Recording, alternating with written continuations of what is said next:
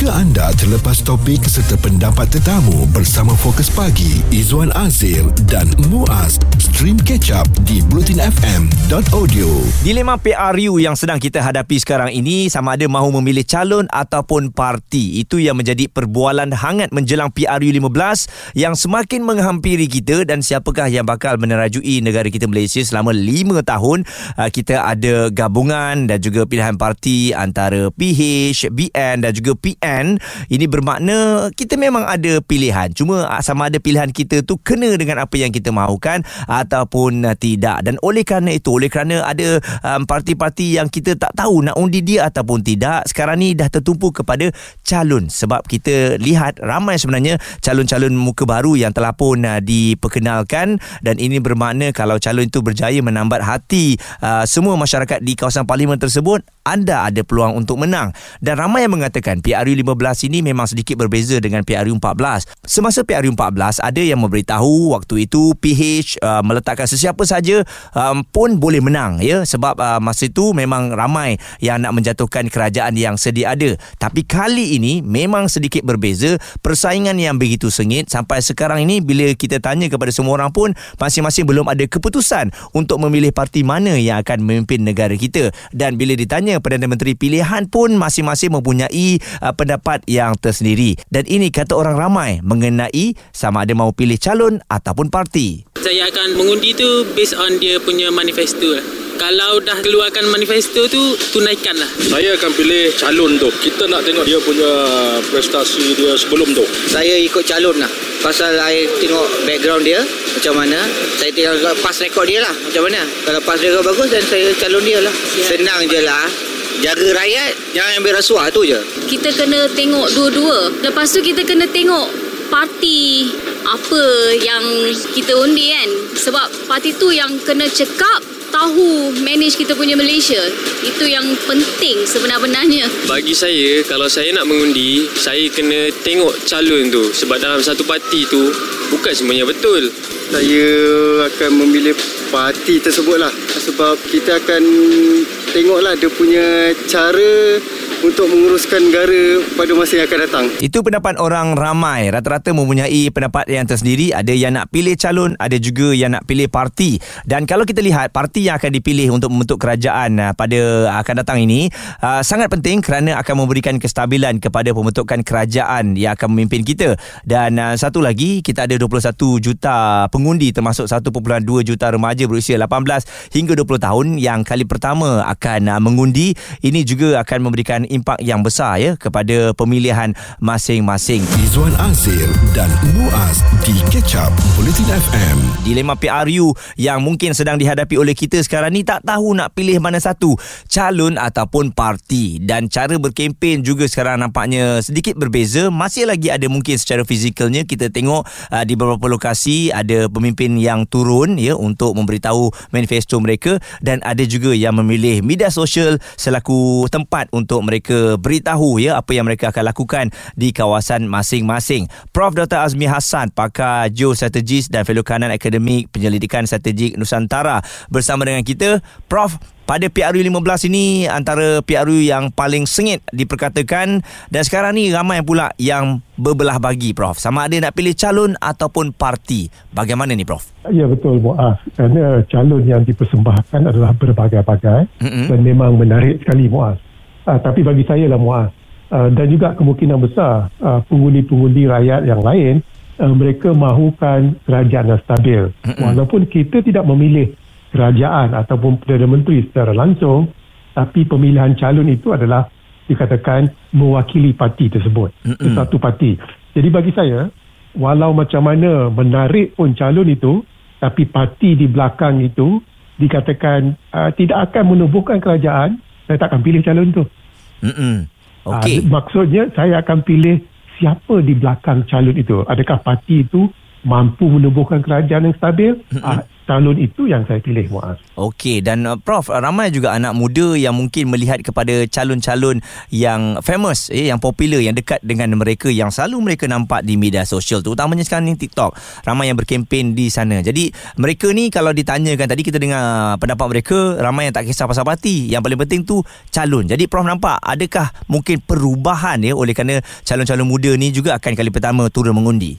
Ya memang betul. Uh, kalau Muaz tak sebut tadi, saya sebut di Batu umpamanya. Mm-mm. Ada dua, tiga calon yang agak menarik karakternya. Betul. Uh, tapi kita kena fikir bahawa kita memilih uh, calon parlimen Dewan Rakyat yang akan membahaskan isu-isu dasar nasional dan juga global. Mm-mm. Uh, jadi maksudnya kalau calon itu berbahas di De- Dewan uh, Rakyat, uh, calon itu mesti dikatakan ada sokongan di belakangnya. Mm-mm. Dan betul, uh, anak muda di tak kisah parti. Uh, saya berbeza uh, dikatakan orang veteran Mm-mm. uh, mementingkan parti di belakang. Betul. Tapi kita kena memikirkan masa depan kita 5 tahun, 10 tahun akan datang. Mm-mm. Uh, sebab itu saya dikatakan lebih menjurus kepada parti calon tersebut Mm-mm. berbanding dengan calon itu sendiri. Stream Catch Up Bulletin FM bersama Fokus Pagi Izwan Azir dan Muaz di bulletinfm.audio. Nak pilih parti ataupun nak pilih calon. Kalau nak pilih calon ni pun kita nak kena kenal dengan calon kita. Kalau dah satu tempat ataupun parlimen tu ada 10 calon, mau pening kita nak tengok mana yang terbaik ya. Dan setiap calon ni yang bagusnya bila ada uh, pertemuan sampai 10 penjuru ni, kita tengoklah masing-masing akan menunjukkan kehebatan dan keunikan yang ada. Dan parti, parti yang ada mungkin banyak ada parti-parti yang baru diwujudkan, tetapi adakah parti baru ni mendapat kepercayaan daripada anda semua? Prof Azmi masih lagi bersama dengan kita. Prof, kalau kita lihat Prof, uh, cadangan untuk Perdana Menteri kalau parti ini menang, gabungan parti ini menang, adakah itu salah satu strategi yang bagus Prof? Ya, memang dikatakan uh, cadangan dan juga strategi itu bagus. Uh, kerana Perdana Menteri itu dikatakan perlu diberi kebebasan. Okey. Uh, kebebasan untuk melantik kabinet-kabinet yang dikatakan berwibawa. Uh, jadi dikatakan cadangan-cadangan ini dikatakan boleh uh, menarik perhatian pengundi. Tapi Muaz ya lah berbalik kepada calon tadi Mm-mm. saya rasa Muaz ni masih tak puas hati jawapan saya kot kerana saya memilih parti kemungkinan Muaz mempunyai pandangan yang agak berbeza tapi memang betul lah Muaz uh, calon yang dipersembahkan ini memang begitu menarik sekali. Mm-mm. uh, dikatakan dia lah seperti Muaz sebut tadi mempunyai pengikut di media sosial. Betul. uh, tetapi dia berbeza menjadi uh, wakil rakyat di Dewan Rakyat berbeza dengan kalau menjadi mempunyai pengaruh yang besar dalam media sosial. Kerana tanggungjawabnya agak berbeza di antara kedua-duanya Muaz. Betul ya. Dan Prof, apabila calon-calon ni mengisytiharkan harta Prof, uh, saya tengok ada dua sudut. Satu bagus, maksudnya kita jelas harta yang berapa dia ada dan satu lagi wujud pula rasa tak puas hati. Nah, kalau uh, baru beberapa penggal saja pegang di kawasan tersebut dah berjuta-juta hartanya. Ada yang rasa macam hmm benda ni tak patut. Pandangan Prof. Uh, ya betul. Tapi bagi saya ia ianya patut. Hmm. Uh, bukannya patut pentingnya kita tahu berapa banyak berapa kaya harta mereka ada. Mm-mm. Tapi kita boleh fikir bagaimana mereka mendapatkan harta kekayaan itu. Okey. Uh, umpamanya saya bagi contoh lah Muaz. Mm-mm. Uh, dua menteri besar uh, uh, telah mengisytiharkan. Saya tengok EPF dia cuma dalam uh, 30 60 ribu saja. Mm-mm. Tapi ada yang dikatakan uh, calon muda mengisytiharkan dia agak muda tapi EPF dia dah berjuta-juta. Jadi ini dikatakan menimbulkan pertanyaan. Uh, jadi bagi saya seelok-eloknya lah uh, semuanya mengisytiharkan secara terbuka. Okey. Sememangnya lah uh, katakan menteri kabinet dia kena isytiharkan ahli parlimen kena isytihar tapi diisytiharkan kepada Perdana Menteri saja. Uh, tapi kita sebagai rakyat sepatutnya tahu kekayaan mereka dan paling penting bagaimana mereka memperolehi kekayaan mereka. Pada pandangan Prof sendiri, eh, lihat uh, keadaan sekarang ni Prof ya, hanya tinggal beberapa hari saja lagi untuk kita nak membuang undi ni, uh, masih lagi ada yang belum dapat lagi lah Prof. Nak pilih mana satu sebab uh, ketiga-tiga gabungan besar ni kalau kita lihat ada pro and cons dia kan. Tak adalah satu parti tu men- mendominasi, oh parti ni kita nampak paling hebat ya, tapi setiap daripada parti-parti yang ada ni ada kelebihan. Jadi ini menyukarkan untuk membuat pilihan Prof. Ya memang betul uh, bila Muaz tak sebut parti itu biarlah saya sebut parti itu iaitu Pakatan Harapan, Pakatan Nasional dan juga Barisan Nasional. Ketiga-tiganya mempunyai peluang untuk menubuhkan kerajaan. Memang betul. uh, kalau seseorang itu tidak terkait dengan parti mana-mana mereka akan berbelah bagi tak tahu mana satu nak pilih Betul. Uh, tapi bagi saya adalah uh, kita tenangkan fikiran Mm-mm. kita tengok sejarah-sejarah lampau kita pilih yang terbaik uh, itu yang penting yang terbaik semuanya baik uh, tapi bila kita memilih itu pilih yang terbaik bukan untuk kepentingan diri kita tapi untuk kepentingan masa hadapan 5-10 tahun lagi Muaz. Mm-mm, ya, jadi um, itu yang kita harapkan juga eh Ah, Prof. Kita tak mau kerajaan campuran lagi Prof. Seperti yang kita dah saksikan ni. Ah betul betul. Saya memang betul betul. Sebab itu kita bila kita pilih, kita pilih parti dengan harapkan parti itu mendapat mandat yang besar uh, supaya tidak lagi bercelaru uh, dalam kerajaan tersebut Muaz. Prof Dr Azmi Hassan pakar geostrategis dan uh, fellow kanan Akademi Penyelidikan Strategik Nusantara berkongsikan pandangan beliau. Saya yakin uh, macam beliau pun tahu ya macam saya sendiri pun uh, lebih tertarik melihat calon berbanding dengan parti dan anak-anak muda tadi pun mengatakan bahawa perkara yang sama eh uh, sebab yang mewakili kita nanti adalah di kawasan parlimen tersebut. Tapi ini sebab tu saya kata uh, PRU 15 ni memang luar biasa persaingan yang sengit masing-masing ada pendapat yang tersendiri jadi kita kena hormati. Mungkin yang apa seperti prof uh, mereka mahu melihat parti itu mendominasi yes kita mahu parti yang besar lah ya. Um, biar dia memimpin kerajaan tu tanpa ada kacau-kacau nak tikam-tikam belakang lagi kalau ada dalam kerajaan campuran mungkin. Uh, jadi itu perkara yang kita harapnya dapat uh, dilihat pada PRU 15 Jika anda terlepas topik serta pendapat tetamu bersama Fokus Pagi, Izwan Azir dan Muaz, stream catch up di blutinfm.audio. Muaz nak bawakan untuk anda pandangan anda. Dilema kita dalam PRU 15 yang semakin menghampiri kita ni adalah sama ada kita nak pilih parti ataupun calon. Kalau dulu-dulu senang aja pilih parti, settle masalah kita. Tapi sekarang ni ramai generasi muda yang suka kepada calon sebab calon-calon pun dah pandai. Mereka berkempen menggunakan media sosial ya. Ha, ini memang tak dapat dinafikan video, gambar dan uh, pelbagai kenyataan yang telah pun dikeluarkan dengan pelbagai gaya menarik perhatian remaja. Ha, sebab kita tahu remaja ni hampir berapa jam mereka bersama dengan telefon dan juga di TikTok yang paling famous sekarang ini.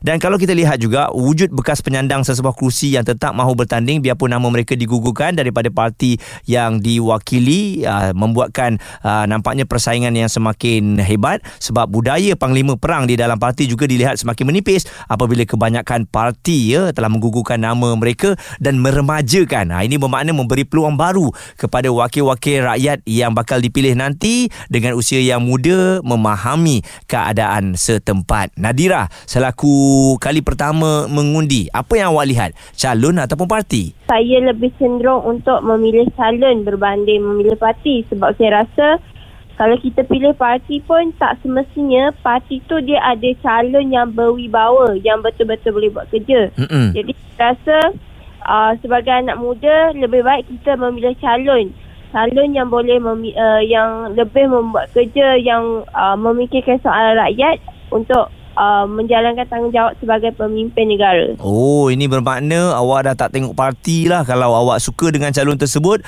parti mana pun awak akan undi dia, betul? Betul. Okey, bagaimana pula dari segi dipengaruhi oleh ibu bapa ni? Sebab awak kali pertama, ibu bapa ada tak kata, eh, hang undi calon ni lah, ikut je lah mak kan, kita nak negara yang stabil ni. Okay, um, dah, ibu bapa saya mereka tak kisah dan saya even adik-beradik saya pun memang bebas lah untuk memilih mana-mana calon ataupun parti sekalipun. Jadi uh, mereka pun tak pernah tanya oh, nak undi siapa apa semua. Jadi semuanya terletak pada diri kita sendiri. Mm-mm. Awak akan mengundi di mana nanti? Saya akan mengundi di Parlimen Kuantan. Parlimen Kuantan ya. Oh, kena ambil tahu tu siapa yang tercalon di sana. Ada orang muda ke yang uh, dicalonkan di kawasan awak tu? Uh, setakat ni tak ada tapi apa yang saya, uh, Ha-ha. saya tengok ada calon yang lama dikekalkan. Okey eh jadi um, undi tu rahsia all the best untuk Nadira jangan uh, takut-takut uh, dan awak hargailah serta merasailah ya kali pertama untuk turun mengundi ni ya. Terima kasih. Anda bagaimana? Kebanyakan bila kita tanya kepada anak muda ni kita buat survey lah ya secara rawaknya lah kan. Ha, mungkin tak ramai tapi uh, tadi kita tengok respon yang diberikan orang muda pun katanya tengok calon. Ni Nadira pun yang orang muda tengok calon. Prof Azmi kata saya tengok parti untuk uh, sebuah kerajaan yang lebih uh, orang kata stabil ya. Dan memang betul pun kalau kita nak kerajaan yang stabil kena pilih parti lah. Bila semua orang pilih parti yang sama ini bermakna mereka menang majoriti uh, di parlimen uh, mudah. Tapi kalau kalau pilih calon ni ni sesuatu yang menarik lah. Kalau orang muda semua lebih kepada calon macam mana agaknya pembentukan kerajaan kita nanti ya. Ah, mungkin ini satu fenomena yang baru bakal kita saksikan. Jika anda terlepas topik serta pendapat tetamu bersama Fokus Pagi, Izwan Azir dan Muaz, stream catch up di blutinfm.audio. Hari ini Muaz nak fokuskan mengenai dilema kita yang mungkin menghadapi sedikit kesukaran untuk memilih sama ada calon ataupun parti yang akan kita buang undi akan kita tanda nanti pada hari Sabtu 19 November itu yang memeningkan kita. Walaupun masing-masing sekarang ni uh, setiap parti ada strategi yang tersendiri. Begitu juga dengan calon pun masing-masing ada strategi yang menarik ya. Untuk menarik jiwa muda ya anak-anak muda ni dan juga mereka uh, yang veteran. Mereka yang terdahulu ni pun kita kena jaga. Maksudnya semua uh, apa semua generasi ni harus kita santuni. Dan Arif ada pendapat dia? Parti ataupun calon Arif? Bagi saya kedua-dua tu penting. okey Okey, sebab satu saya saya dalam range umur yang daripada pemuda nak pergi ke senior lah. okey Dah hampir 40 tahun umur saya. hmm Uh, jadinya kenapa saya kata dua-dua tu penting? Satu kita tengok mula-mula pada pendapat saya, saya kita perlu tengok calon tu sendiri. Apa yang calon tu boleh tawarkan dekat kawasan tu. hmm Okay. Kemudian daripada apa yang dia boleh tawarkan tu kita tengok pula apa manifesto yang parti tu tetapkan. Kan? Kalau manifesto tu tak ada menguntungkan kepada agama bangsa dan tanah air, saya rasa um, tak guna juga kalau kita kita memilih calon tersebut. hmm Ha, sebab by end of the day, parti yang berkuasa tu perlu jadi parti yang dominan. okey So bila parti yang dominan ni dia ada dia ada dia ada manifesto dia sendiri, dia akan bergerak atas manifesto dia dia akan bergerak atas manifesto tersebut. hmm Oh, tapi kalau tak maksud saya tu kalau manifesto tu sendiri tidak tidak tidak memberi manfaat. Bukanlah tak beri manfaat tapi tidak uh, secara keseluruhannya dia lebih kepada manifesto yang populis sahaja. Mm-mm. sebab okey sebab sekarang ni kita dah ada undi 18 betul.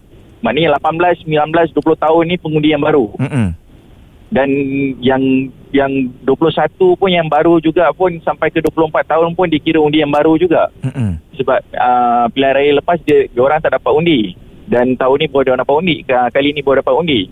Jadinya saya lihat kebanyakannya seperti baik PN baik BN baik PH manifesto kali ni lebih kepada manifesto populis. Hmm ha, yang yang nak menyedapkan hati anak-anak muda yang mungkin yang baru kali pertama kali kedua mengundi. Okey, ini bermakna awak dengar kepada tiga-tiga manifesto daripada parti ini semua uh, anda rasa tak dapat memenangi jiwa anda?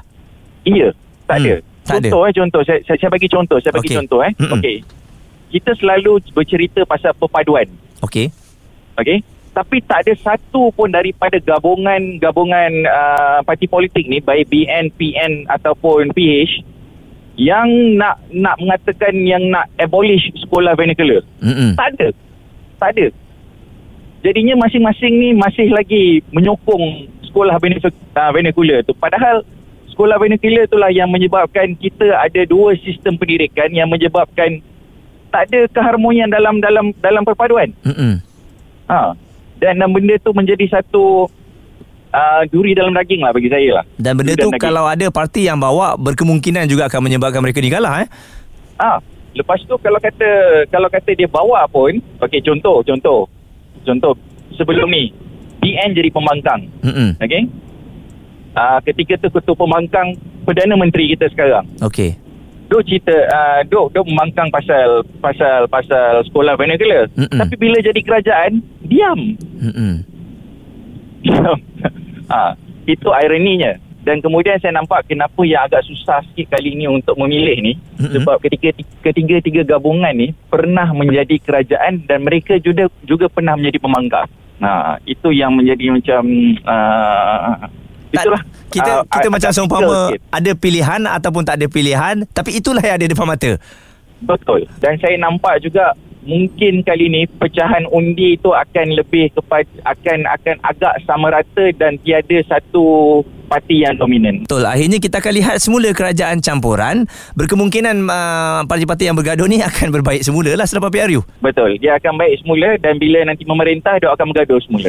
Izwan Azir dan Muaz di Catch Up Bulletin FM. Dilema dalam uh, PRU kali ini ramai yang kalau kita tanya you nak undi mana? You nak undi siapa? Semua belum tahu lagi keputusannya. Kita faham undi itu adalah rahsia dan uh, ramai yang juga hanya memantau menerusi ceramah ataupun manifesto yang akan uh, diberikan. Setiap uh, pakatan ini telah pun uh, dikeluarkan manifesto dan juga siapa Perdana Menteri maksudnya gabungan uh, politik ni parti politik antara PH, BN dan juga PN kita semua sedia maklum dan sekarang ni kita tertumpu kepada setiap calon pula apa yang nak dibawakan di kawasan parlimen tersebut. Sebab tu hari ni kita nak ajukan kepada anda mahu pilih calon ataupun uh, parti. Okey Nazli bagaimana dengan anda? Saya punya pendapat uh, kita sepatutnya uh, kena ca- kena tengok dua-dua lah. Mm-mm. Kita kena tengok antara calon dan juga parti. Okey. Kita cari satu titik uh, titik keseimbangan di situ. Mm-mm. Uh, sebab uh, katakanlah kalau kita pilih uh, calon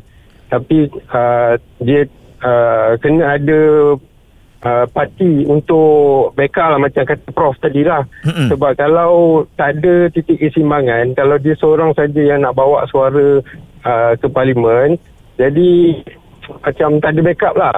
Mm-mm. Jadi saya pendapat saya kena tengok dua-dua dan kena cari satu titik equilibrium lah supaya uh, dia boleh bawa suara rakyat di di parlimen lah. Itu Nazri pendapat Zam, saya lah. kalau kita Ya. lihat ada setengah parti ataupun uh, calon yang bukan favourite kita. Ha, ni itu yang nak cari titik persimbangan tu susah. Sebab Ha. kebetulan ada uh, calon yang bukan favourite di tempat tu. Kita ada favourite lain ni memang kita dah aim oh dia ni akan bawa uh, kawasan uh, kat tempat kita ni kita nak pilih dia. Tiba-tiba nama lain pula naik. Macam mana kalau macam tu? Uh, itulah dia kat situ kita tengok pula uh, macam mana pula parti tu punya uh, perjuangan dan Hmm. juga apa juga apa apa yang dia bawa uh, dalam manifesto dia tu.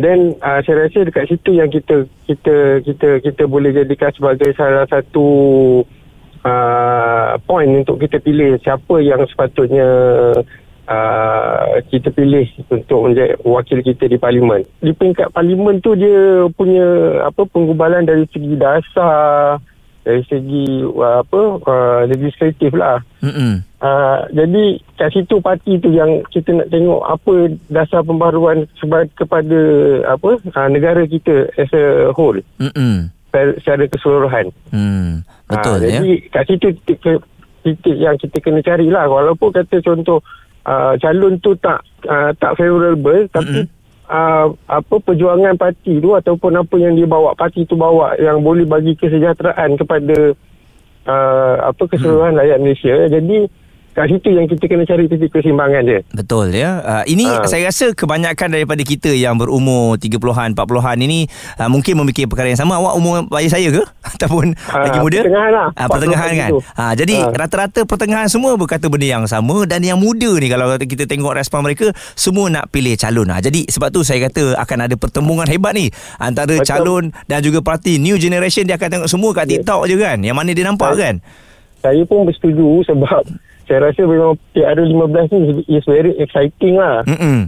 Sebab uh, tak ada definitif um, apa ni parti ataupun calon yang kita boleh nampak uh, macam dulu zaman-zaman dulu tu kita boleh tahu okey confirm uh, Dia satu menang. parti ni memang dia dia conquer dia menang dia memang monopoli majoriti dia memang dia monopoli Betul. tapi untuk PRU15 ni dia macam sangat uh, 50-50 lagi Hmm. Ha, nak kata ada kerajaan yang boleh membentuk uh, simple majority pun kalau tanya saya buat masa ni saya tak nampak.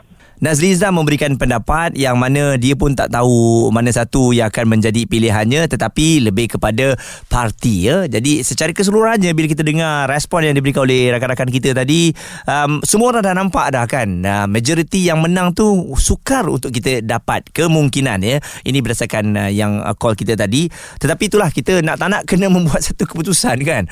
Dia keputusan yang sukar untuk kita pilih uh, sama ada kita tak suka calon tu tapi kita nak parti tu menang kita terpaksa undi. Ha, ataupun ada yang kata saya nak calon ni sebab dia nampak selalu kat kawasan saya di kawasan parlimen saya jadi saya undi je lah dia. Tak kisahlah di parti mana nanti dia menang ke parti dia menang ataupun kalah tak kisah. Yang penting dia ambil tahu mengenai kawasan parlimen. Ha, jadi persepsi orang ni memang berbeza. Jadi kita harapkan ianya membuka minda anda untuk uh, sama-sama kita fikirkan mana yang terbaik untuk kita pilih uh, pada PRU akan datang. Yes memang majoriti yang besar untuk sesebuah parti tu memberikan kestabilan untuk kerajaan kita Malaysia. Tapi kita lihat dan juga tunggulah bagaimana agaknya PRU 15. Semuanya terpulang kepada anda. Stream Catch Up Bulletin FM bersama Fokus Pagi, Izwan Azir dan Muaz di bulletinfm.audio.